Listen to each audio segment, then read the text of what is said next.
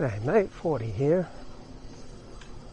So I got up this morning just after 4 a.m. Had to be all limber and ready to watch uh, United States tackle Iran to get into the knockout stage in the World Cup, which started at 6 a.m. Sydney time. And uh, when I logged on, I saw, and I checked Twitter, I saw that uh, Colin Dell had said, sometimes I think Luke Ford is the last sane man on the internet, and then I remember he's an Aussie, Aussie bro LARPing as a Jew. Thought that's a nice thing to say. And then I thought, a lot of people are reasonably sane, perhaps in part because they have a large segment of their life that is non rational. Right? Man does not live on reason alone. Nationalism is largely a, a state of mind. It's not necessarily the most rational thing, but it's a it's a bond that you feel with members of your nation. And scholars of nationalism often say that nationalism can be best understood by looking at songs, looking at poetry, you know, looking at effusions of emotion you know, rather than rational theses. And so, too, the best marriages I've noticed, people tend to have highly irrational views of their spouse. They believe that their, their wife of 50 years is the most beautiful woman in the world. And I've seen the scientific surveys that, you know, having a vast overestimation of the value and worth of your spouse is one of the predictors for a lasting marriage. I think about the enormous you know, emotion that I get from being a supporter of the Dallas Cowboys, Los Angeles Dodgers, or the American soccer team, or the Australian cricket team. Right? That's that's non-rational. There's no reason that I should give a toss about what these professional athletes do, but it it moves me emotionally. When Tony Romo, uh, an undrafted free agent, became the starting quarterback of the Dallas Cowboys, right? That was that was moving to me, and that's non-rational, even irrational. That I should be so emotionally affected by Tony Romo. So I think for a lot of us that we benefit from having a substantial portion of our life that is irrational. It's non-rational. So it makes life a little more magical and enchanted. Like when you see more to reality than is really there. Now of course this can get you into trouble so I'm talking about using these things in an adaptive way. But you know, a lot of religious faith is non-rational, even irrational. National feelings, sporting feelings,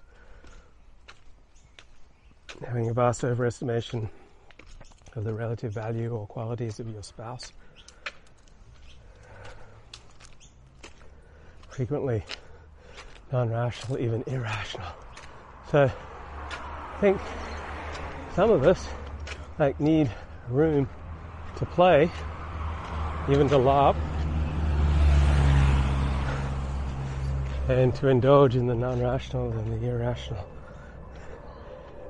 And uh, and then that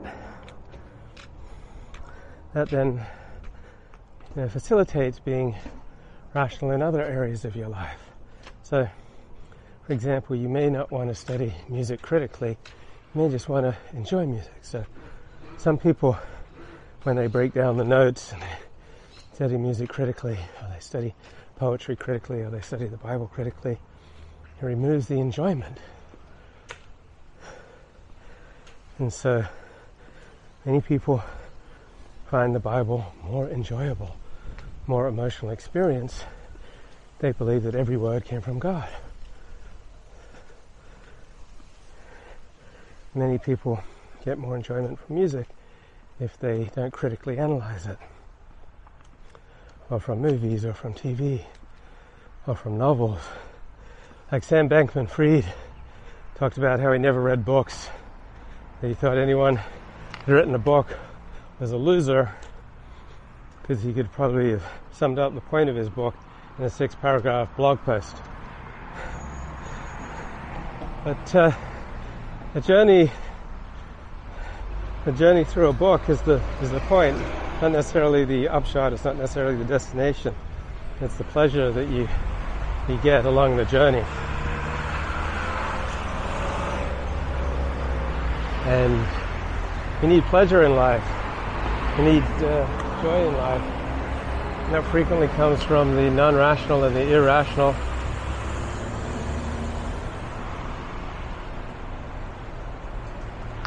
And uh, for example, I'm not taking bus 374, which is the fastest way to get where I want to go. I like taking light rail, even though it's going to delay me 20, 30 minutes. I just like the slow, pleasant light rail journey rocking me back and forth. I'm not in any rush. About 12:40 p.m. on a Wednesday afternoon here in Sydney. And I'm just gonna irrationally, non-rationally, and rationally make my way to Circular Quay next to the Sydney Opera House. Then maybe I'll take a ferry to Parramatta. And I intend to enjoy the journey. It's not just about getting to Parramatta. In fact, there's nothing in Parramatta which I'm aware of that I want to see. I just want to enjoy what I believe is the longest ferry ride in the uh, Sydney ferries. A nice leisurely 30 minute jaunt up to the Parramatta River. So, just because someone may be LARPing in one area of their life, and I don't accept that uh, I'm LARPing as a Jew. Conversion to Orthodox Judaism is very demanding, and it remains an integral part of my life for way more than 20 years now. Most of my friends are Orthodox Jews. I spend uh, most of my social time with Orthodox Jews and Orthodox institutions, doing Orthodox rituals, uh, participating in Orthodox study of Torah, having meals with Orthodox Jews. Right, it's a high intensity, high demand religion. It's not something that you can just LARP at. Right? You spend so much time in synagogue, so much time around other Orthodox Jews, that if it was just a LARP for you, people would just see through it in a second.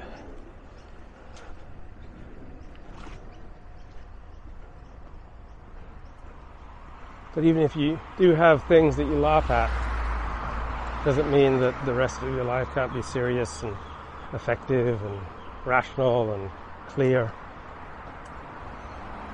There's a time for love and a time for hate. There's a time for reason and a time for non-reason. There's a time for lo- love, joy, peace.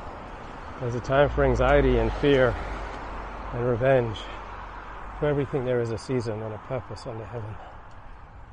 So there are all these little places in Sydney where you're in the middle of the city and then suddenly you, you go down some stairs like over here and you just descend into some kind of lush tropical paradise.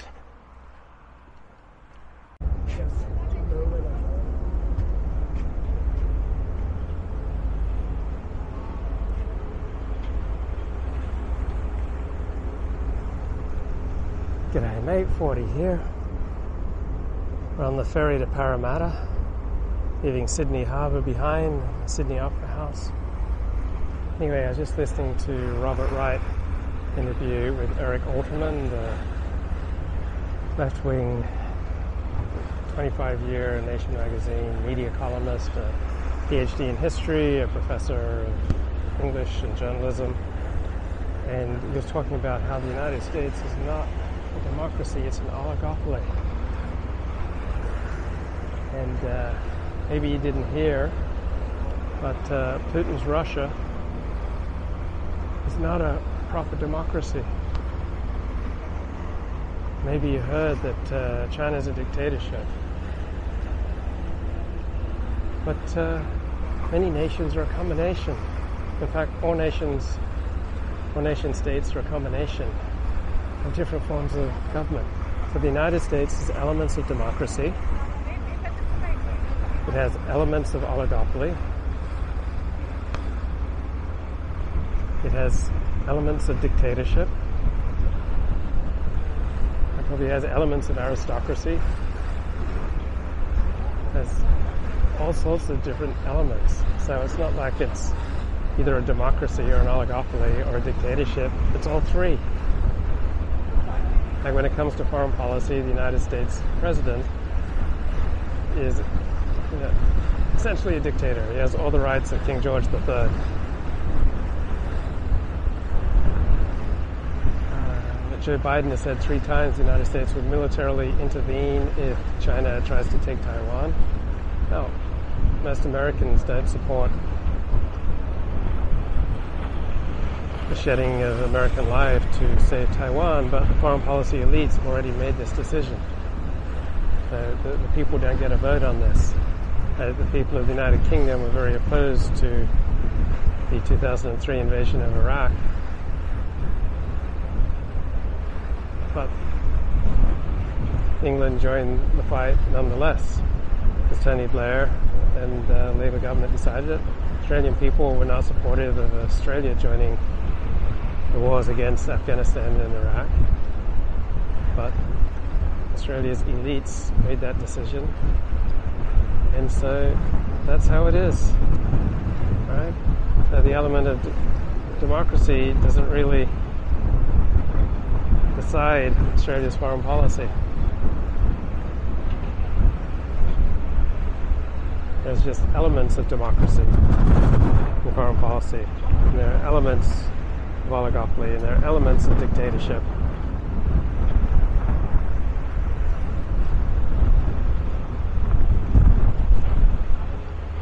So too with Israel. Is Israel an apartheid state?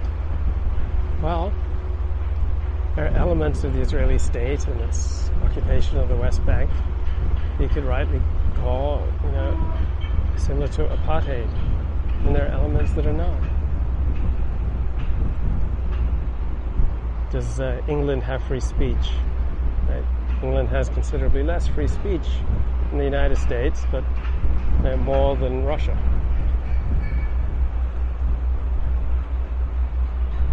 So, just like people aren't honest, good, righteous, true, they're only honest, good, righteous, true in certain situations, and they're less honest, less righteous, less true, less fair dinkum, less kind in other situations. So too with nations. Certain situations there'll be dictatorships such as foreign policy crises. Uh, President Dwight Eisenhower said the United States would only survive nuclear war if it was operated as a dictatorship. So in times of crisis, you know, dictatorial elements come to fore in a nation state. Other times, democratic elements or oligopoly, oligopolistic elements come to the fore. Depends on the situation. The people aren't one thing.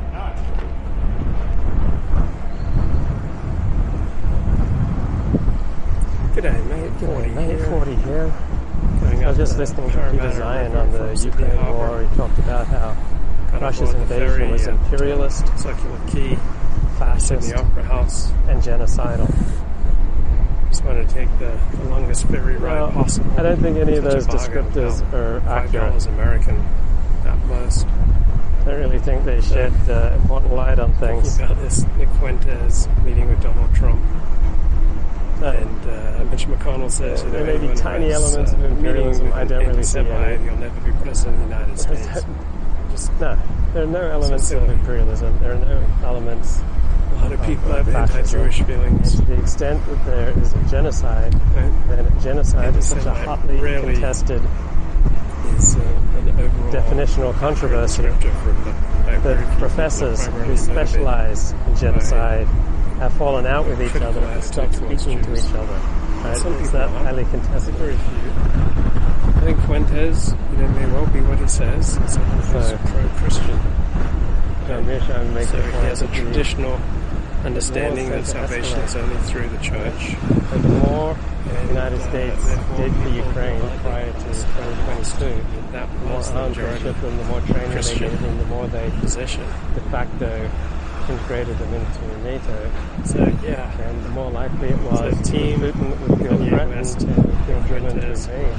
Any other leader of uh, Russia stormed out a would likely have the same motivation. So we're not talking about the most stable people in. Ukraine has very what to is do Nick with Putin. Fuentes' history Just like any working relationships? Germany They the don't seem to last a long time. been incentivized to try to win a is Milo Yiannopoulos' war for Europe. history Germany had a in working chance to win relationships? World War One, They didn't seem to last a long time.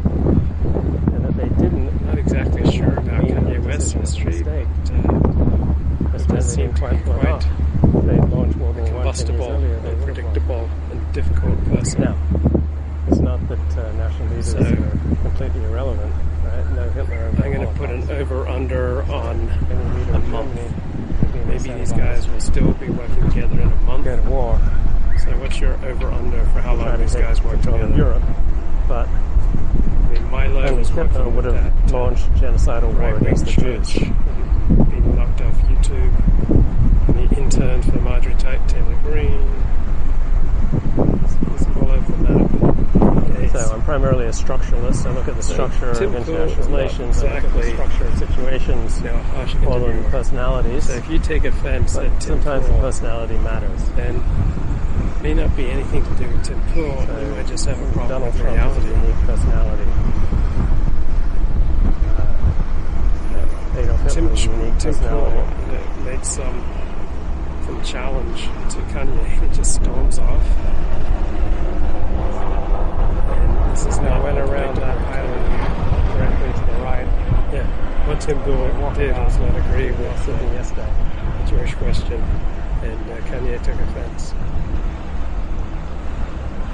So I see a lot of use of the term grift. So, Uh, Deep Left joke what do you like think the upside has made is a long video on what is grifting uh, by popular demand, and he says And you think this is it's a when you promise something good long-term and it's fraudulent. strategy? Well, grift does have a And meaning. is really the, the way forward It's small for distant right in America? So Get on board I don't think any meaning beyond that is particularly useful. So as a put down, Some people just prone I think it's impressive. which makes them incredibly compelling live stream personalities. It makes Uh, them a lot really. of fun to be with. unless they're engaged in theft, great entertainment at the party. it's not grifting. But So don't want them checking the engines before the plane takes off. It's not fascist. Fact, Uh, fascism they was a political movement that arose between World War One and World War Two in Europe as a reaction to the Kanye strikes me as the type of bloke who will pull you into his whirlpool of dysfunction. Milo Imperialism strikes me the type of bloke Has a meaning, that's where you take control of other countries. And uh, Putin doesn't want to take control of all of Ukraine. And I simply don't know enough about Nick Fuentes. evidenced by But uh, going just into Ukraine doesn't have a long with only 175,000 record of holding soldiers, no shown any evidence of trying to take control of all of Ukraine. He wants to peel off a few promises and he wants to provinces and he wants to wreck great Ukraine fun to meet with the so that it will be less of a threat to Russia as a, some kind of launching base. For They're not people you want to build a life with. They're people you want to organize with. Milo, Nick, Kanye didn't strike me as savvy political organizers. I don't like it. And it strike me as self-obsessed, and they're around as pejoratives Self-referential, they don't fit. attention-seeking, And Peter Zeihan does this. types. He gets in high dudgeon. able to work together. Like he did this long. with January 6 protesters. He talked about the murdering policemen. And there are no policemen who were murdered on January 6th. So it was wonderful to be out in nature, to out on the river. Just kind of puts everything in January 6th perspective. Was Ashley Babbitt. It's like look, looking up at the night sky and seeing the stars. That's something you can often do in Los Angeles because of all the smog. uh, the police. But So there are Get people out who in nature. on January 6th. The South Get the river. They weren't killed. They there's negative ions coming off the water. Zeihan would talk about how the January See the 6 protesters, you know, the beat policemen to death. wildlife, vegetation. a lot of fun to listen to. Like It's been here for thousands of years before you. what makes them so fun thousands of years oh, after. us You kind of puts things in perspective. so I can describe and start thinking about circumcise the stories hysterics. of the facts. Hysterical attention seekers. really hard to be accurate. Like, Kanye they're just not and going to Milo. tell as good a stories. They're not going to be really it just seems amusing. Not going to be as. Some things make sense when you're your attention home as alone They're not going to be as on your computer hour after hour. Some people feel going to whatever place gives you the most stimulation. And to uh, whatever personality is the most entertaining and compelling. G'day, Tim Humphreys. How are you, mate? I'm going to hit you up. I'll be uh, up in uh, Brisbane in a couple of weeks, at least for a few hours. So maybe I'll hit you up. So the type of people are so entertaining and compelling and fun when you're home alone on your computer. But when you get outside, you get into God's nature. When you travel, when you see the water and the trees, right? They're no longer such a big deal.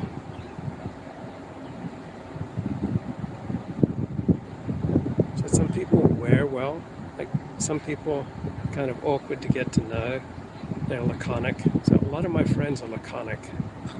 And they don't they don't say a lot. But they wear really well. So with some of my friends, yeah, I do most of the talking, and I provide the drama, and I may provide most of the laughs, and uh, they may not talk a lot, but they're just solid citizens. Like they stick at their job for 5, 10, 15, 20, 25, 30, 35 years. They stick at their marriages for 10, 20, 30, 40 years. And they stick by their kids stick by their communities, they stick by their families. So these laconic, uh, low drama people, not the most exciting for a live stream, not the most compelling showbiz personalities, but they're just fair dinkum mates. So I don't know, or Kanye and Milo and Nick Fuentes, will they prove to be fair dinkum mates?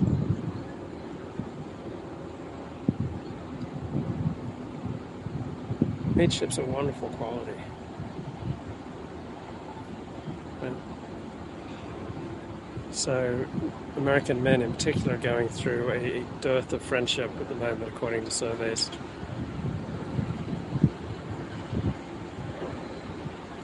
Maybe they got something to learn from Australian values of mateship. And this kind of me first, uh, the same levels of self promotion not usually conducive to building friendships and community anything that lasts. Uh, Parramatta, right, this is the this is the big smoke in Sydney after downtown. It's where you got the high rises, the concentration of uh, energy and money. It's uh, lower socioeconomic than uh, the eastern suburbs. Still a lot of people, and this is where this ferry ride terminates. So, woohoo! We're heading towards the Parramatta city centre. Have you ever spent a November in Parramatta? It's not to be missed, mate. Parramatta is just beautiful this time of year.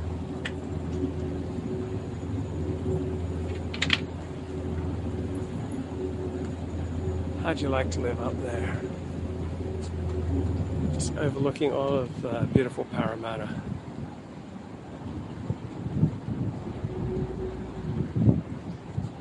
So, would you like uh, Nick Fuentes as a neighbor, Kanye West as a neighbor, or Milo Yiannopoulos as a neighbor?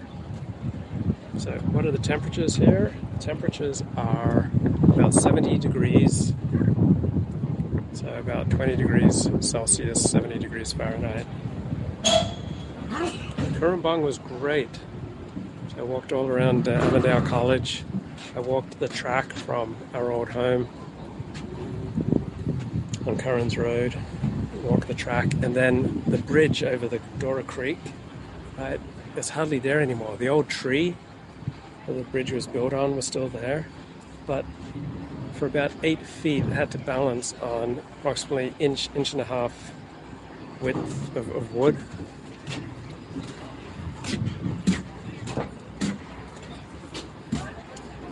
And uh, luckily managed to pull it off without uh, falling in, carrying all my high value electronic equipment.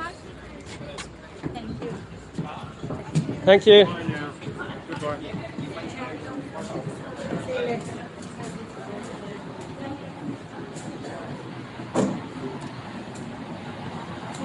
Avondale College looked in really prime shape as a Seventh Adventist college, and uh, gorgeous squash courts.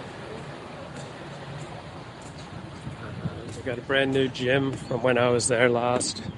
Like all the facilities look top rate. I went back to my old primary school where I went for second, third, fourth, and fifth grade. And I need to tap off here.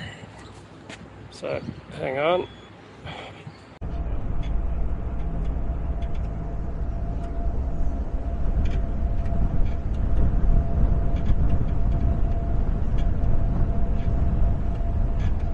G'day mate, Ford here. In magnificent Sydney Harbour. But I know what you're thinking about. Is New York City's child welfare system racist? Some of its own workers say yes. Well, most of New York City's child abuse workers are black. Most of their supervisors are black. But uh, apparently, black families in this system kill their children at seven times the rate of other families. And somehow, white racism must be to blame. Very disturbing.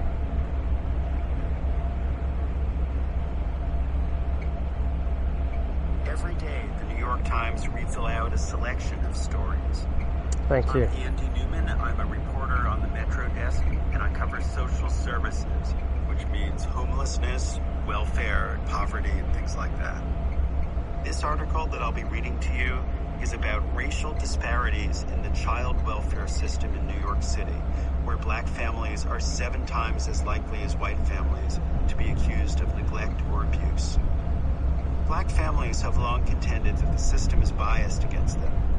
It turns out that many of the city's own caseworkers think so too, according to a survey the city commissioned. ACS workers also said that for poor families, signs of poverty are often conflated with neglect, and that gets a lot of people put through these very intrusive child welfare investigations needlessly. I talked to one ACS supervisor Very disturbing. G'day mate, Ford here. Back on Sydney Harbour. Listening to this disturbing article in the New York Times. Is New York City's child welfare system racist? Some of its own workers say yes.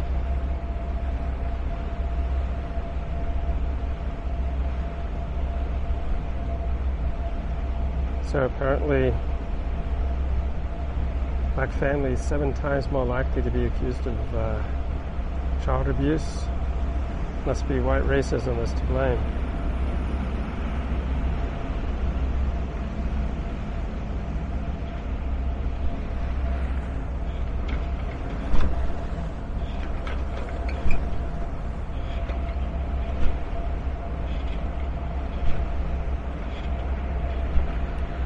So most of the workers are black, but uh, apparently this is a predatory system that specifically targets black and brown parents and subjects them to a different level of scrutiny. So it can't be anything wrong with the accused. Right? It's, it's not that they've done anything wrong. Right? It must be with the with the racist system.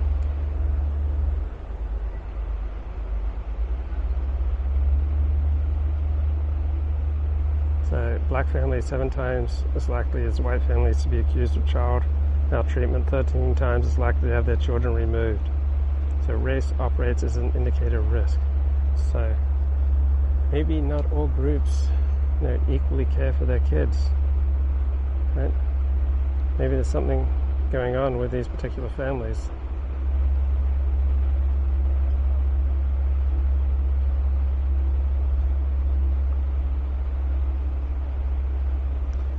So, apparently, there are deep seated problems affecting an agency that must balance protecting the safety of children and respecting the autonomy of families.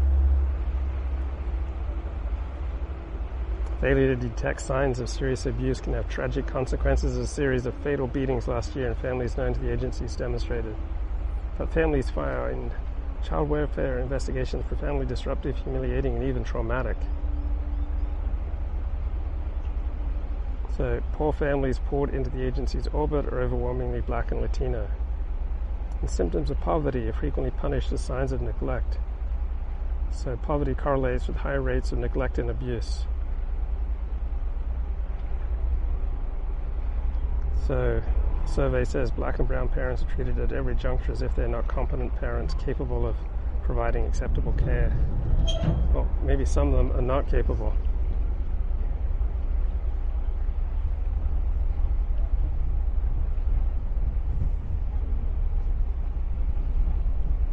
Most of the workers are black, most of the supervisors are black, but uh, somehow it must be white racism's fault.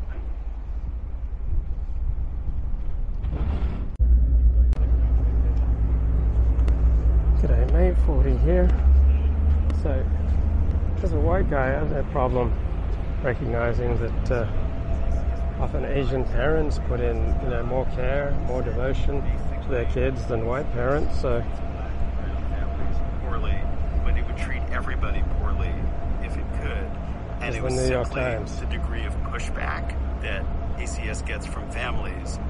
What basically happens is that families who have money, no surprise, lawyer up, know that they don't have to cooperate quite as much as a lot of families do.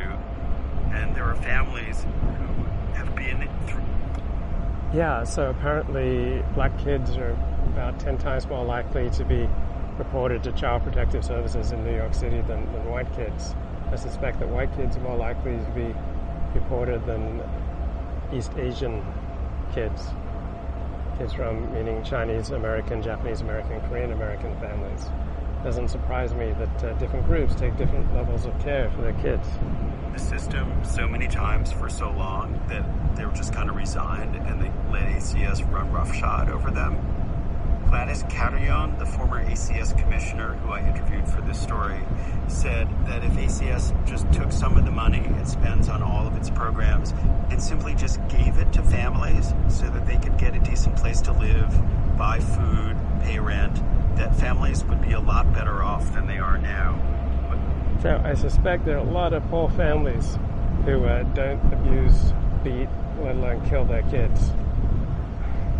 So if you're beating your kids to a pulp, I don't think uh, poverty is the issue here.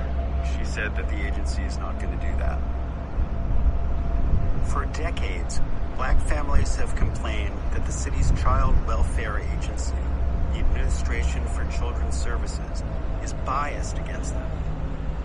Turns out that many of the agency's own employees agree, according to a racial equity audit the agency commissioned but never publicly released. Yeah, nothing like a good racial equity audit. I think we could all do with a racial equity audit in our lives. Think how much happier we'd be. Think about how much less racist we'd be. Think about how morally superior we'd be. Okay, May Ford here, back to this New York Times analysis. 83 child homicides from 2016 to 2022 found that black children in New York City were killed by family members at about seven times the rate for white and Asian children, three times the rate for Hispanic children. Most uh, the caseworkers in this story are black. Most of the leadership in the Division of Child Protection is black, and yet they're absolutely torturing themselves about how are they being racist. Pretty funny article. Draft report based on a 2020 survey of more than 50 black and Hispanic frontline caseworkers and agency managers in Brooklyn and the Bronx, along with many parents and advocates, described a predatory system that specifically targets black and brown parents and subjects them to a different level of scrutiny. In New York's child welfare system, where black families are seven times as likely as white families to be accused of maltreatment and 13 times as likely to have their children removed. Okay, so maybe it's not the agency, maybe it's not their procedures, uh, maybe there, there's a problem in certain segments of uh, this community that's contributing this astronomical rate of uh, killing and, and abuse.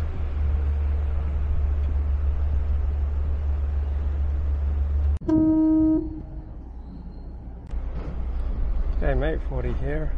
So, the John Howard government in Australia around 2006 investigated what was going on in the child abuse problem in Aboriginal communities. And upon investigation, they found that some Aboriginal communities, every single child had been sexually molested. Right? So we hear a lot about sexual abuse problems in the Roman Catholic Church, but uh, problems even greater in large swaths of the Aboriginal community and in parts of the African American community, but that doesn't get nearly as much attention. And it's a lot more palatable to go after the Roman Catholic Church than to go after communities of color. So, one way that Australia and Canada and other nations have traditionally dealt with the astronomical rates of, child abuse is to you know, take these children away from abusive homes. But uh, now that's gotten a bad name. Now that's called uh, the stolen generation, that these kids were stolen. Okay, so you're stealing kids away from being abused. So there's an astronomical problem in parts of the Aboriginal community, parts of the African American community with murdering kids and abusing kids, like at a rate far in excess what happens to, to Roman Catholics.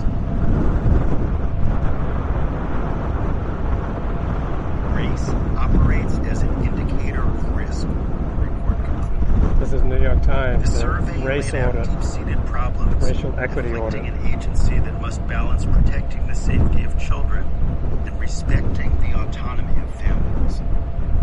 A failure to detect signs of serious abuse can have tragic consequences, as a series of fatal beatings last year in families known to ACS demonstrated. But families find child welfare investigations profoundly disruptive, humiliating, and even traumatic. Casework Well, maybe don't abuse your kids, don't beat your kids. Maybe, you know, treat your kids with respect, and you won't have to deal with the child protection services. That's the thought. workers making unannounced visits, strip search children looking for bruises, and peer into refrigerators and around homes looking for signs of bad parenting. One ACS worker in the survey compared the experience to being stopped and frisked for 60 days. For poor families pulled into ACS's orbit, who are overwhelmingly black and Latino, symptoms of poverty are frequently punished as signs of neglect, the survey found. Because poverty is correlated with higher rates of neglect and abuse, it is difficult to say how much the disparities in the system can be directly linked to income or to race. But according to the survey, ACS workers and other participants said that rather than starting from a presumption of innocence, black and brown parents are treated at every juncture as if they are not competent parents capable of providing acceptable care to their children. Caseworkers said they felt pressured to push their way into people's homes and not tell parents their rights. They feel complicit in the harm that ACS can cause black and brown families and powerless to change the system. Okay, so most of the caseworkers are black, most of the supervisors are black, but uh, somehow it's white racism that's to blame for all this. Most ACS caseworkers are black, as is most leadership in the agency's Division of Child Protection, the agency said. Among the reforms recommended, So maybe the agency isn't terribly competent. Uh, Maybe there's a competency problem in addition to an abuse problem, in addition to a killing children problem here. By staff members in the survey was a Miranda warning law requiring that parents be immediately informed of their rights not to speak to caseworkers and not to let them in without a court order and to consult a lawyer. ACS has opposed such measures, arguing that they would make it harder for caseworkers to immediately assess whether children are safe. The draft report was obtained from the city via a Freedom of Information request by the Bronx Defenders, a non G'day, mate. Ford here on the way to Parramatta listening to the New York Times. profit that represents parents in family court. The report, prepared by a consulting firm that helped governments design more racially equitable systems, was based in part on conversations with ACS workers Okay, more racially equitable systems as though from the outset the idea that different groups might have different life results, different uh, criminal tendencies, different earning tendencies, different education tendencies, different abuse tendencies, and different attitudes towards children, different commitments to raising children, right? The idea that different groups might have different gifts, right? That's just dismissed from the outset. That's why we need these racial equality reports. chose to participate rather than on a quantitative survey. The said Joyce McMillan, executive director of JMAC for Families, which advocates for families with ACS cases, reveals an agency targeting certain demographics using tactics based on surveillance and not the actual protecting of a child. Okay, so it's the agency's fault. They're just going after certain demographics. It's not that certain demographics commit disproportionate rates of crime and child abuse, have different values with regard to raising children. Right? In Australian Aboriginal communities, all right, child abuse rates frequently range from 50% to 100%.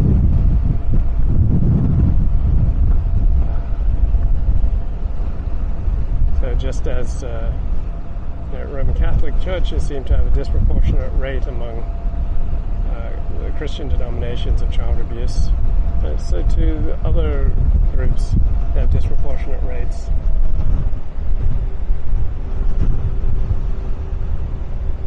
So somewhere around here, we're going to go from Sydney Harbour to the Parramatta River.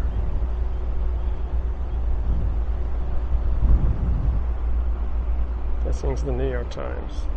She said, the report also tells us that their own workers are not comfortable doing this stuff and that they feel choked into submission. The survey comes to light amid a flurry of reports criticizing New York's child welfare systems. The State Bar Association recently declared the state's system plagued by racism. Human Rights Watch and the American Civil Liberties Union released a report in late November concluding that in New York and several other states, black children are needlessly separated from their families. Now, the New York Advisory Committee Yeah, I bet they are needlessly separated because uh, those families aren't particularly good families. They're often horrific families, abusive families. So, what about holding people responsible for their own choices? What about holding groups responsible for their own outcomes?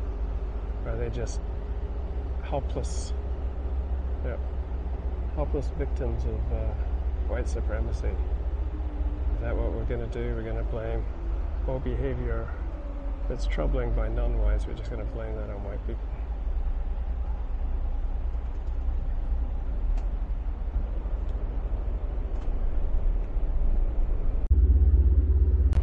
G'day, mate. Ford here, listening to the New York Times in Sydney Harbour. the U.S. Commission on Civil Rights is investigating whether child welfare authorities in the state violate black families' constitutional rights. The first hearing in the inquiry was held on November 8. Yeah, it must really be primarily about constitutional rights. Couldn't possibly about you know, excessive rates of uh, bad behavior in certain communities. It it must be our system. You know, why is our system so racist as to find disproportionate results among different groups? Gosh. Much of the racial disparity in who gets pulled into the child welfare system is outside ACS's control. It must investigate every allegation that meets definitions of abuse or neglect. Maybe we just need to change our definition of abuse so that there are fewer investigations, right? So that more of these fine families you know, don't get disrupted and investigated for just totally ticky-tacky reasons.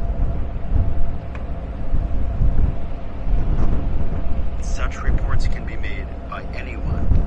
Two thirds are eventually deemed unfounded. Last year, one in 15 black children in the city was the subject of a maltreatment investigation.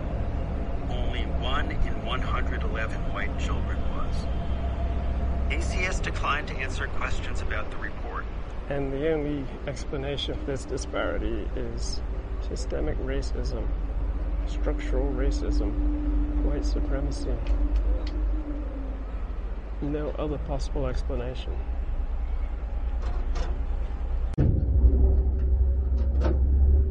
Okay, May Ford here. So there are various indigenous communities, whether in Alaska or Australia or Canada or elsewhere in the world, where rates of child abuse are way above 50%, even up to 100%. And so, what's the common denominator here? Is it because there was a you know, Roman Catholic priest, or is it that uh, certain communities are just much more abusive than other communities? Some communities take much better care of their children than other communities. Maybe whether or not uh, there are Christians in the community or priests in the community isn't, isn't the major factor in figuring out the, the rate of child abuse.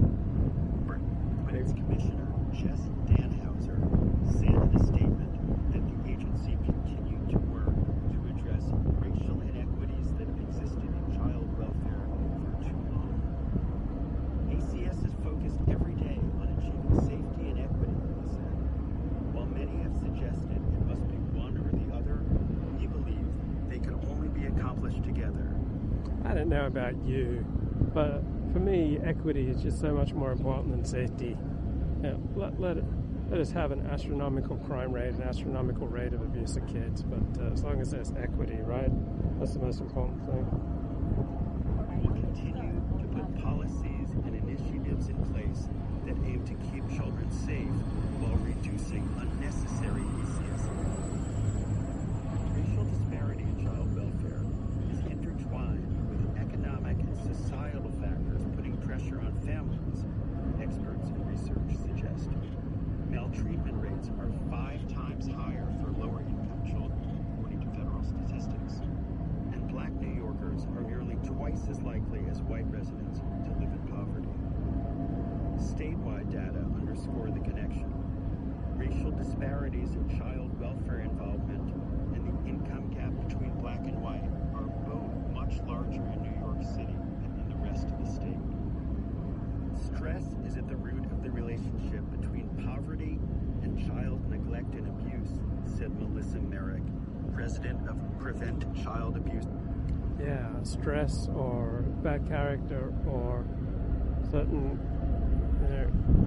inherited, culturally inherited, culturally developed uh, patterns of abuse towards kids, right?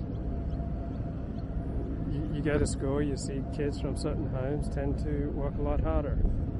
So, James Flynn, the psychologist, developer of the Flynn effect, was a visiting professor in Virginia, United States for a year, and on his cul-de-sac there was a Jewish family, and after dinner, the family would all yell at each other, and then the kids would settle down do homework. So all three of these families are professionals. The Asian kids were quiet; they would just settle down to do homework after dinner, and then the black family after dinner they would go outside and play basketball. Right? So different groups tend to have different cultural practices and tend to be skilled, you know, particularly skilled, disproportionately skilled at different things. So here's the New York Times article. It's America an advocacy group? If you can't pay your rent, or you have to work three jobs and take three buses, and you don't have childcare, she said, all of these things may put you on edge and maybe make you not be able to bring your best parenting self. Yeah, that's likely. Dr. it. Merrick said that conditions including racial bias, disinvestment in communities of color, and Yep. lack of access to support systems all drive disparities in Yeah, that, that must be the reason why there are these uh, racial disparities in child killing and child abuse in New York cities. It's that lack of investment in communities of color. Sure, that's it. abuse. But black families in New York City are also more likely than Hispanic and Asian families to be accused of neglect or abuse or to have their children removed, even though Hispanic and Asian families have higher poverty rates. A New York Times analysis of 83 child homicides from 2016 to 2022 found that black children in the city were killed in cases where family members were charged at about seven times the rate for white Asian children and three times the rate for Hispanic children. Several black parents with recent ACS cases said in interviews that they felt they would have been treated differently if they were white. I think ACS's goal was to prove abuse, said Mylana Gerard, 25, who lost the right to be alone with her infant son for nearly a year after he was found to have 16 fractured ribs. Even after she gave ACS from a special Yeah, the kid had 16 fractured ribs for, you know, for completely ordinary reasons. It wasn't that she was a neglectful mother. Man, just imagine she was blocked from seeing a kid for a year just because she was, a kid was found to have 16 fractured ribs. stating that the fractures were probably caused by a genetic variant. The agency waited five months before clearing her.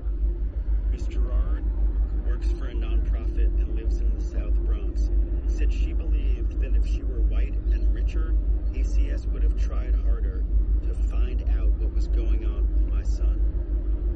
Disparities in the child welfare system persist in New York City, even as the overall number of children removed and placed in foster care continues to fall from 40,000 in the late 90s to 14,000 a decade ago under 7,000. Yeah, so used to be that you took kids away from abusive situations, just like you put crazy, you know, ranting homeless people in insane asylums. Now we've emptied out the insane asylums.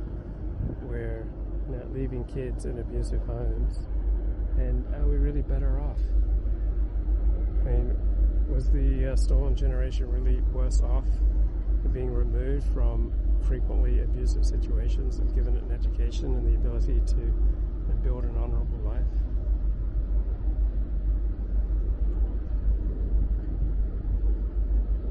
Maybe the rabbit-proof fence, name of a famous Australian movie about uh, the stolen generation of you know half Aboriginal, half white kids who were taken from their frequently abusive Indigenous families and raised you know as uh, good Australians, given the ability to read and write, given job skills, given discipline, right?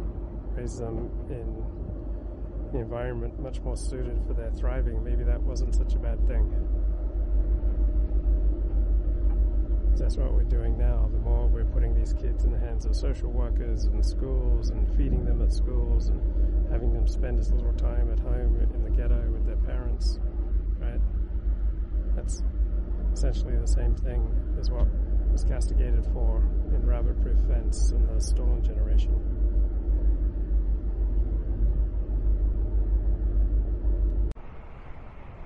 Today, May Ford here. Fascinating article in the New Yorker how hospice became a for profit hustle. $1,000 Rolls Royce that was later confiscated by the government. Nelson, who was convicted earlier this year of seven counts of healthcare fraud, told me that he'd fallen victim to greedy hospice entrepreneurs who had done hundreds of third grader level forgeries of his signature when racking up illegal enrollments, and that he'd assumed other forms he'd signed were truthful. Nelson awaits sentencing and has filed a motion challenging the verdict. The Mississippi Delta has an acute shortage of primary care providers. a problem that contributes to the region's poor health outcomes. When I visited some of the fraud victims in the case, all of whom were black, they told me that the experience of being duped had deepened their mistrust of a healthcare system that already seemed out of reach. Yeah, if you're low IQ, right, you're going to be duped a lot. Right? Some of the patients Nelson had approved for hospice were in their 40s and 50s. One had cognitive disabilities, and another couldn't read. Marjorie and Jimmy Brown, former high school sweethearts in their 70s, yeah, so this for-profit hospice industry, they're, they're doping people up with, with opioids and uh, killing them off early to turn a profit. And this is the New York Times article on Is New York's child welfare system racist? Some of its own workers say yes. Keep in mind, most of the workers and most of the supervisors here are black.